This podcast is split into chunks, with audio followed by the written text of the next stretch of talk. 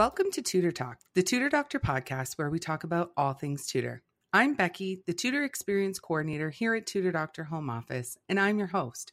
On today's episode, we're going to talk about the Global Tutor of the Year 2018 award. We'll chat with Natalie DeLosa, a tutor with Tutor Doctor in Los Angeles, about working with students who learn differently.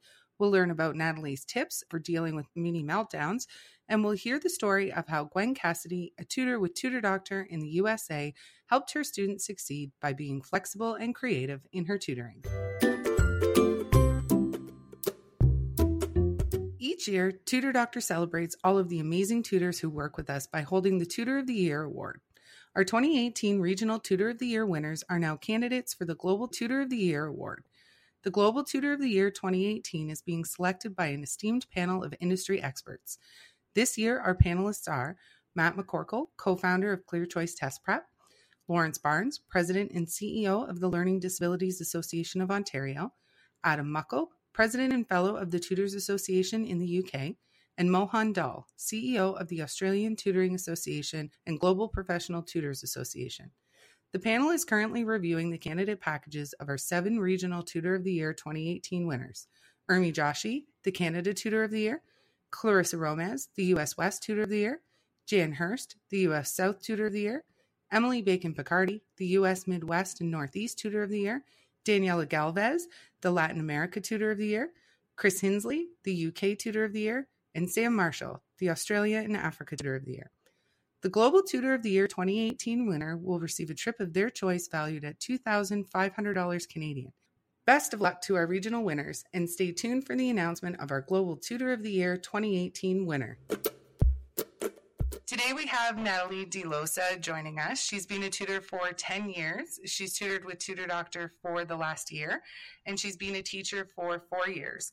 She's also an alumni member of Teach for America, um, and in that program, her school piloted an executive functions program for students that was focused on mindfulness, cooperative learning, and social emotional executive functioning skills. And they actually used karate to help teach these skills, which is so interesting and so amazing. Uh, her current role is as a teacher in an alternative school where she works to develop learning plans for students who learn differently. And she specializes in working with students who have dyslexia and attention deficit disorder. So, welcome, Natalie. Thank you so much for joining us today. Thanks for having me, Becky. So happy to be here. It's great. We're so excited. I was hoping that we could have a chat today about different students and how they're unique. So, in your experience, what have you found with regards to uh, working with students who learn differently? So, when I work with students who learn differently, I make sure I know which accommodations they need um, to be successful in the classroom. But I don't like to look at what, if they have any diagnoses, what those are. I don't like to label them. I like to look at every student holistically based on my interactions with him or her. Um, oftentimes, I will have a student introduced to me with their label and possibly um, some perceptions attached to that label. And I really like to move away from that and consider each student's capacity from square one, like I would consider any other students. So I have extremely high expectations for my students and um, again I, I, give them whatever accommodations they feel that they really really need but i always make sure that they're advocating for themselves and it's not another adult advocating for them. Yeah that's very true. I've i've worked with students um, who learn differently as well and i've found that anything that we can do to avoid putting them into a box uh, is always the best you know and teaching students that self advocacy and how to speak up and say, I need this. Um, I would like it if it's really helpful in their education and outside of school as well. And I've also realized that the more that we try to box students in and put those labels on them, the more of a disadvantage we actually put them in because we're not giving them the opportunity to really uh, flourish in their learning and really stretch their limits and see what it is that they can do. Yes, it's it's all about high expectations for me. Uh, students will rise; they will rise to the expectations you set. So the higher you set them, the more they can achieve. I feel. Absolutely. I totally agree. And I think it's really important to get to know your students um, without looking at the label um, and really to understand their learning needs because every student is so unique. Um, and you really need to understand their learning needs as well as their needs for comfort and their social needs and their physical needs as well. You know, sometimes that means that you just work in an alternative workspace. You know, working at the kitchen table doesn't do it for that student so you end up sitting on the floor or you just you just find that place where they're comfortable and they feel like they're best able to learn. Yes having said that i do work mostly with um, upper school students in that role. The younger the student the i the more i do rely on the parent for strategies and sometimes in those when the students are younger the parent really is more familiar with better ways that they learn because this the student isn't super you know like they don't know what exactly what they need yet. So um, parent relationships are super super important to me, um, and we are all on like a unified team to help the students succeed. But I do, I do try and and and set their limits to the the best they can be, and it it's been working really well. All my students are in regular ed classes; they just come to me for support, so they're they're able to achieve whatever a normal gen ed student can achieve, and it's awesome. That's great. And what you say about parent relationships is so true.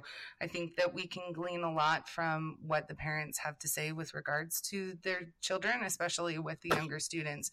I mean, the parents are the ones who spend all of the time with them, right? So asking the parents the things that they have seen to be helpful in the school and outside of school um, is really beneficial as a tutor to make sure that you're doing everything that you can to support that student. So I wholeheartedly agree with that. Yeah, parents just they love their kids. They want to see them succeed too. So it's very motivating. Yeah, absolutely. So, when it comes to working with exceptional students or students who learn differently, um, there's lots of different strategies that we can use and lots of different tools and just ways of of tutoring. Um, but have you found that there are any key strategies that you find really helpful for these students? It really depends on each student. I try to look at every student on a case by case basis. Um, and it also it depends on their learning style. Um, I think the thing you said about environment is something huge that works across all students. Finding a comfortable distraction free environment. And again, some students are distracted by things that other students aren't distracted by. So, distraction free could look different for different students, but environment is huge. Um, I find that that is a key ingredient of focus among all students, um, exceptional or not. So, finding a place where they feel comfortable and also relationships, I think, is a really underrated part of teaching. I think a lot of times teachers get really hung up on academics and um, performance and it's it's really about relationships everything in life is about relationships and my school did a whole professional development on um, the importance of forming relationships with students because basically people don't want to learn from people that they don't like so relationships are extremely important. I always make sure we do wellness check ins um, so they know I'm not just concerned about their grades. Also, when it comes to grades, I make sure that those goals really are theirs because I want them to see a bigger picture than getting an A in geometry. You know, why are you getting an A in geometry? Maybe you should be, you know, maybe you get a B in geometry and you get an A in something that's more aligned with your career goals and time management and stuff like that. Absolutely. No, I totally agree. And I, I think you hit the nail on the head with that. Every student is unique. So the strategies that will work for each student are going to be different um, but relationship is key and and what you said about goals as well i mean that holds true for everybody um, adults as well and i think that we all are going to work harder and feel more achievement when we reach a goal that is important to us and that we've set as opposed to one that somebody else has told us that we need to reach for. So I think setting meaningful goals for each individual student is is a key thing to do, um, and it just helps to motivate as well. And I think another thing to consider as well is um, as you're building that relationship and you're getting to know your student, getting to understand things like their verbal and nonverbal cues so you can see you know those moments when you can tell they're getting frustrated or maybe they need a break um, as well as learning their interests and incorporating that into your tutoring sessions to be able to work from those interests. Uh, i mean i know from experience that uh, students are not necessarily if they're a reluctant reader they're not necessarily that excited to read a book but if you find a book that's about something that they're interested in they're going to be much more willing to dive in and start to to work through that story. Um, so the more that we can work from their interests, the more that we can create unique learning opportunities for each student. Yeah, that's a great example with the reading. So true. And I found that with my son. So my son is in grade two, and uh, he does like to read but there have been times when you know his teacher has has given him something to read and he looks at me and says mom i don't want to read this. I'd rather read one of my pokemon books or my captain underpants books or you know he's excited to read but he's not excited to read about something that doesn't interest him. And i have to admit i'm exactly the same. If it doesn't interest me i really don't want to read it. So we need to think about our students the same way we think about ourselves. So if if we're not interested in something, we're not going to be motivated to complete it necessarily. So our students would be the same. Yeah, and let's be real, Captain Underpants is hilarious. I know. I love reading it with him. That one and Dogman is the other one that he really likes. And Dogman is really interesting for reluctant readers because it's in a graphic novel form and there's still quite a bit of text in it with speech bubbles and all of that but uh, kids really feel like they're reading a comic strip instead of a book. So it can really be something that they grab onto and they're really interested in. So, and it's always great when it's interesting for you too. Yeah, I want to speak to that a little bit because I had a student who was reading the Scarlet Letter in one of her classes, and um, I talked to teachers at other schools, and one of the teachers at uh, the big public high school out here says she teaches the Scarlet Letter graphic novel because Nathaniel Hawthorne's language is really inaccessible to 21st century teen audiences, which is is mostly true. So I went out and I got the graphic novel and I said, "Hey, you know, like we can read this version if you want." And she said, "No, I want to read the original version." Like we had a lot of different levels, but she wanted to, she wanted to read the hard one, which was so cool. And she's really getting it and she's really like getting into the text and like finding her own meanings of things and i just was like so inspired that she she didn't want the easy way you know? She wanted to she wanted a challenge which was awesome and it's she's dyslexic so it's even extra hard for her to read. Wow. The scarlet letter is a difficult one for sure and it's great that she's rising to that challenge but again that's a goal that she's set for herself right? And that's what's helping to motivate her. Yes so that's great. So those are some some things that tutors can take away and and consider when they're working with their students and they're getting to know their students. But what about tutors themselves? I know that there there are some students that present a very unique challenge for a tutor and it can be stressful uh, to help motivate these students and engage them in tutoring sessions. So have you found anything particularly helpful for you as a tutor in order to kind of keep you motivated um, I am pretty motivated because I I love I find it very enriching to invest in other people, but I definitely know what you're talking about. Um, those students who have a resistance. My first student with Tutor Doctor, I tutored him five days a week in all subjects and study strategies.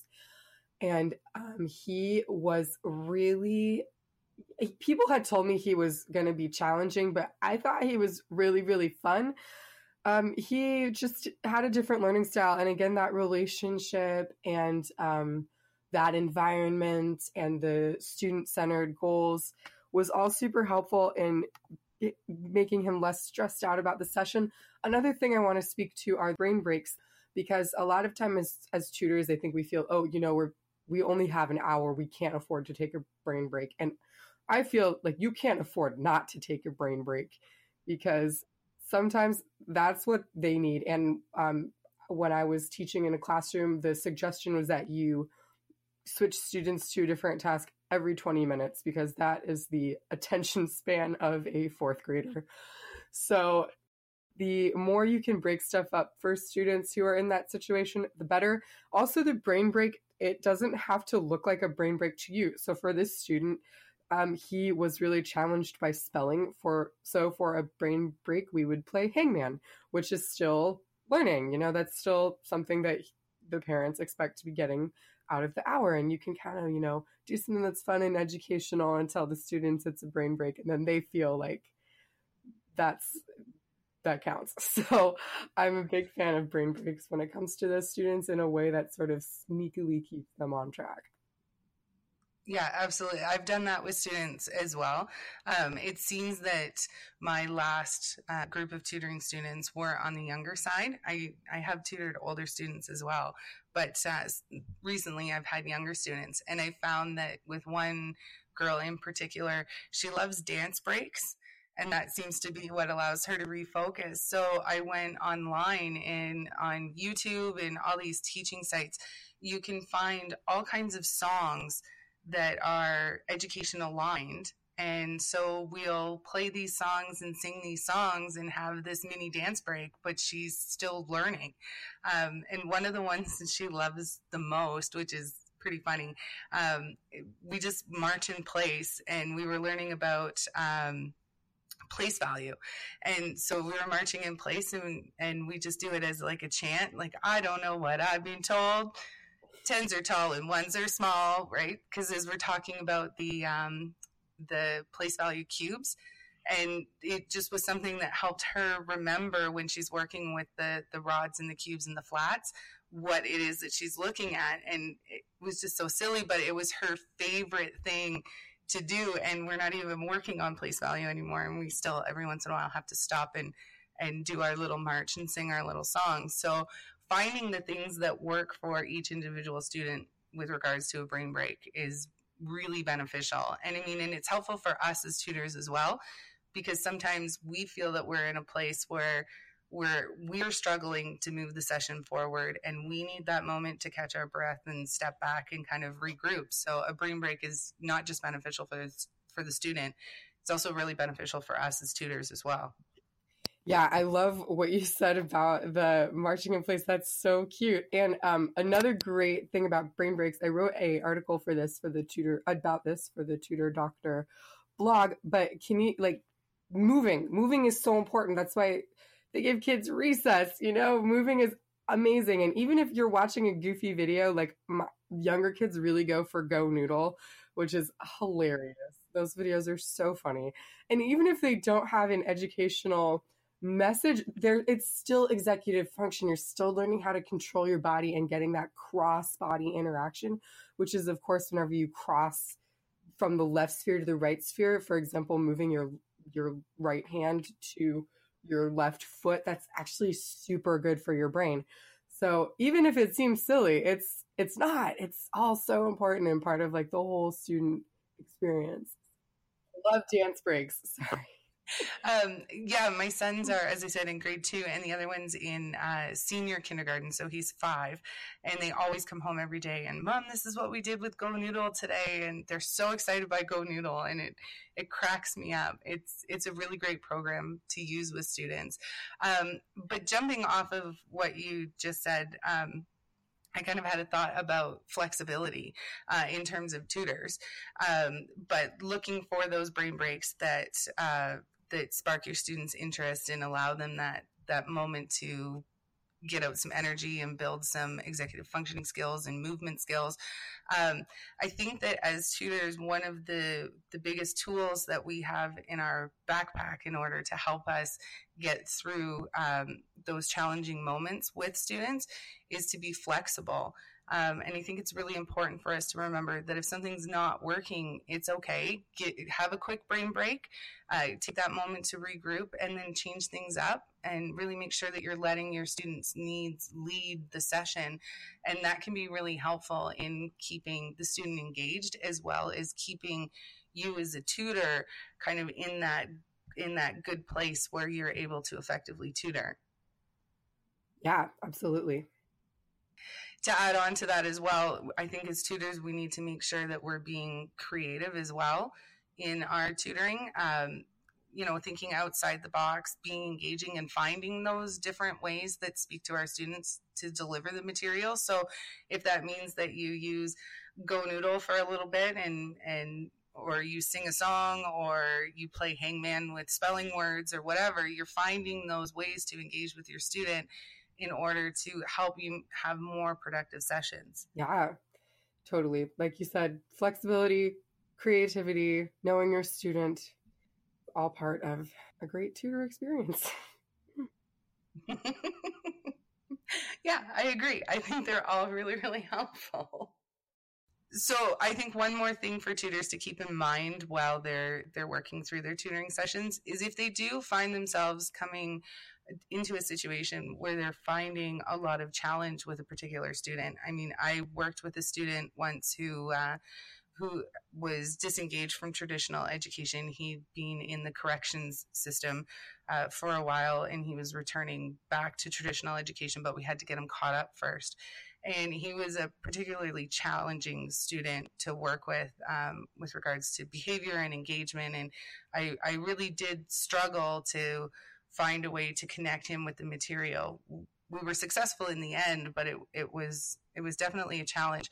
So i think one really important thing for tutors to remember is that if you're up against something like that and you're finding that you're having that kind of struggle or you just need somebody to to bounce some ideas off of or just maybe get some strategy suggestions uh, i think tutors need to remember to always uh, reach out to their local office for support. I mean that's what the local office is there for uh, to be that support system for you.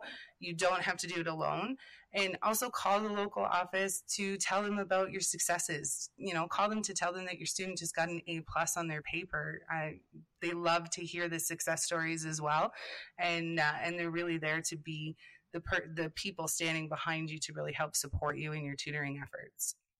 So i think that's really important for for tutors to remember as well. Yeah it's a great organization. And for students like that who have especially been sort of burned by the system the one-on-one is so transformative for them and a lot of times they just want to know that you're not going to go away and that again goes back to that mm-hmm. relationship and that like looking at the whole student and i think tutor doctor is really really awesome in that it it it does that for students. So that's another thing that makes tutor doctor so great is because the students are already in their own home a place they feel safe which is so amazing yeah, and I think it's really beneficial. And for that particular student that I worked with, being able to be in the comfort of his own home, it was protective for him. He didn't feel like people were watching him, he wasn't being judged. And I think that one on one connection was really helpful for him too, because so many adults had already failed him in his life. So he had somebody that he knew was on his side. Uh, which I think was really beneficial for him. And I know there's a lot of tutors within uh, the network that are working with students who have disengaged from traditional education and are facing the same thing. And they're being that support person for their student. And I think that's something that's so special and it's so beneficial for the student. So um, I'm, it's really exciting that we get to make those connections with, with students when, when we're working with tutor doctors. So it's great. Well, thank you so much for joining me today, Natalie. It was great to have you, and uh, I'm really excited that we got to have this conversation and share all of this with the tutors that are working with us here at Tutor Doctor. Thank you, Becky. I had a lovely time, and thank you to everyone out there listening. Stick with it; it's, it's awesome. I promise you'll be you'll feel really rewarded. Thank you, thank you. All right. Well, thank you, Natalie, and we'll talk to you again soon. All right. Thanks, Becky. Bye. Bye. A huge thank you to Natalie for joining us on the podcast today. As she mentioned in her chat, Natalie submitted a blog post called Five Ways to Deal with Mini Meltdowns, and she gives some really great tips for helping students work through those moments when they're feeling emotional or overwhelmed. I'm going to share her blog post with you today. Natalie writes Kids are wonderful and talented, but sometimes their emotions get the best of them. What do you do when your student gets frustrated with schoolwork? Here are some reasons they might be upset and ways to help them out. Number one, there's something else going on. When a student has trouble focusing on work, they oftentimes have something else on their minds. Check in with kids regularly and give them a safe space to share feelings all the time, not just on off days. A quick, How was school today? or How are things with your friends? can help your student decompress before a study session. Making check ins part of your routine means that when your student has something heavy on their plate, they feel more comfortable sharing. School is as much about social and emotional development as it is about grades. Make sure your student knows you care about their well being first and schoolwork second. Number two, too much work. Students can feel overwhelmed by their classes, especially elementary students transitioning to middle school or middle school students transitioning to high school. You can offer your student many skills to combat work overload. First, encourage your student to keep a planner where they can write down due dates, tests, and assignments. Second, break work into chunks. For example, if your student has a science test on Wednesday and a math test on Friday, study for science for 40 minutes and math for 20 minutes on Monday, and slowly shift the time frame towards math. Ask your student how much time they think they'll need for each thing. They'll know. Set timers and make study time focused and productive.